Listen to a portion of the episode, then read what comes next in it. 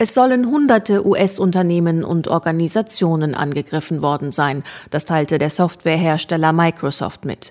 Demnach griffen die Hacker vor allem Firmen an, die Cloud-Dienste für andere Unternehmen einrichten und betreuen. Vermutlich wollten sie in die Computersysteme der Kunden eindringen.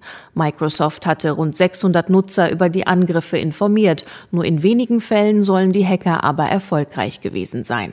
Verantwortlich macht Microsoft die Gruppe Nobelium. Sie wird von US US-Behörden dem russischen Auslandsgeheimdienst SWR zugeordnet. Russland dementiert das. Nobelium soll auch im vergangenen Jahr für den gigantischen Hack der IT-Firma SolarWinds verantwortlich gewesen sein.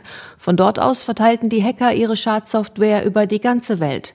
Die US-Regierung hatte daraufhin Sanktionen gegen Russland verhängt. Die Microsoft-Experten sehen in den jüngsten Angriffen einen Versuch Russlands, langfristigen Zugriff auf Technologie aufzubauen, um Ziele systematisch überwachen zu können.